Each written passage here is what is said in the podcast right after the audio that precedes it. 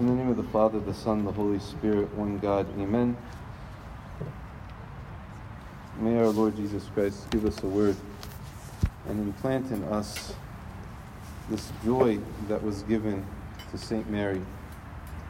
We can say two things about this passage that we heard right now. We can say that St. Mary was conquered by joy. She was conquered by the joy that came from God. And number two, we can say about St. Mary that she is the mother of joy. The mother of joy. Because our joy comes from Christ. Christ's salvation, what Christ was able to do for us and to work in this world. And St. Mary samples this. She understands even in the very beginning of this period of her pregnancy, she understands or she begins to understand what's happening. I'm sure you've heard many times about this prayer of St. Mary's. The, it's called the Magnificat from the Latin. My soul magnifies the Lord, my spirit has rejoiced in God, my Savior. Every one of these phrases can be linked back to a passage in the, uh, in the, in the Old Testament. And those passages show that she, she had a, a profound and deep understanding of what God had done and what God was doing. And so this prayer is a celebration for her of this grace that's been given to her. And it bursts within her and it brings this, this comes out of, of the very depths of St. Mary because she is being made and she understands that she is the mother of the Lord. And so we hear St. Mary's voice and how she speaks of Christ her Savior and all the things that he has done for her soul and for her body.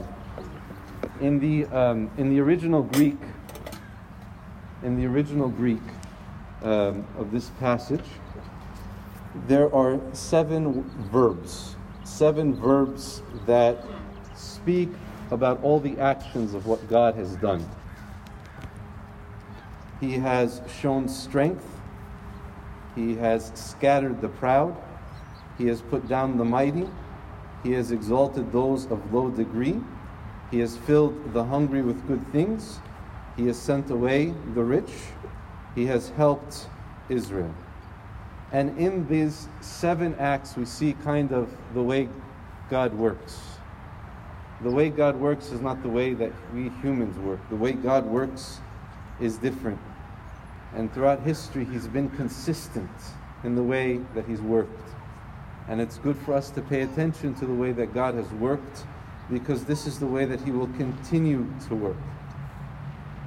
He takes and he aligns himself with those who are lowly and humble. And that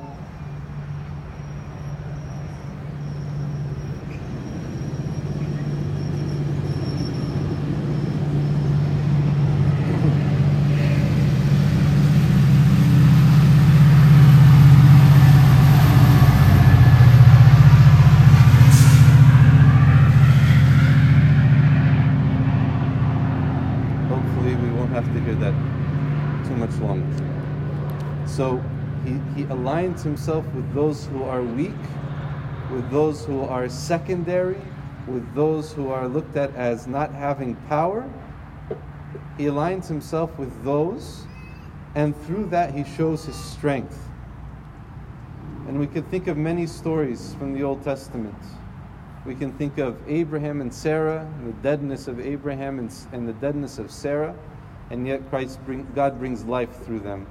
Moses, as we said last week, wasn't chosen at the age of 40, he was chosen at the age of 80 uh, to bring forth this um, to bring forth this salvation for Israel. Uh, he doesn't choose Esau, he chooses Jacob. He doesn't choose Saul, he chooses David. And even among David's brothers, he is the scrawniest and the smallest of them and the youngest. And of course, you know there's other there's other i mean gideon i've mentioned these before there's so many there's so many ways that God has acted in the Old Testament that we see a model, we see kind of a pattern. And his secret, or his, we can say, his hidden strength, in his hidden strength, he shows it to his favorites. Who are his favorites? We hear from this. Those who fear him, that means those who are faithful to his words, who keep his words, who hear his words, who follow his words, those are the ones who fear God. Those of low degree, the humble, the hungry, the poor, the, uh, his servant Israel, his people. In other words, the people of God's community consist in those who are poor and pure and simple in heart. And it is it has to be understood that there is a little flock. There is a small group. And we have to eagerly try to be part of that group. This is the group that he says, Do not fear, little flock, for it is your Father's pleasure to give you the kingdom. and all of this, in this beautiful hymn that is being said, this canticle by St. Mary, it's inviting us to join in this little flock, to join this group. St. Mary's words, in that she magnifies God within her, and St. Ambrose says this very well. He says, May Mary's soul be in each one to magnify the Lord. May Mary's spirit be in each one to rejoice in God. If according to the flesh, the mother of Christ, Saint Mary, is one alone, according to the faith, all souls bring forth Christ. Each, in fact, welcomes the Word of God within Mary's soul magnifies the Lord, and her spirit rejoices in God because, consecrated in soul and spirit to the Father and to the Son, she adores with devout affection one God, from whom come all things, and only one Lord, by virtue of whom all things exist. It's important for us to see this that Saint Mary, yes, she is the mother of Jesus Christ, a one time event but we have to have Christ come out of us through our spiritual life. He has to be born within us. St. Paul said that he labored again. I think he was to the Galatians. He was laboring again until Christ was formed in them.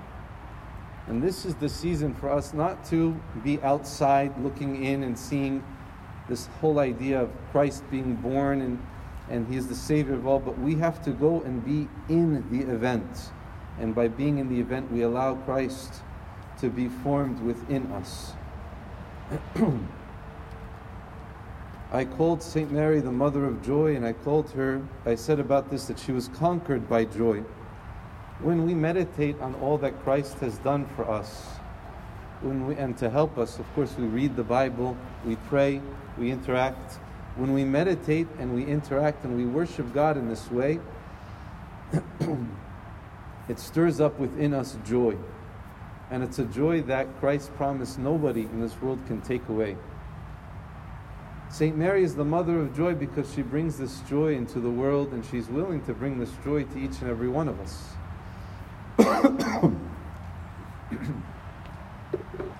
She brings this joy to each and every one of us by allowing again Christ to be formed within us. She's like a, a, a helper, but a great helper, a wonderful helper. She's one that helps us to deepen our spiritual life. That's why we go to St. Mary like we go to our own mothers. We ask our mothers, Help me, help me to do this, help me to do that. We go to St. Mary in the same way and say, Help us to learn this joy.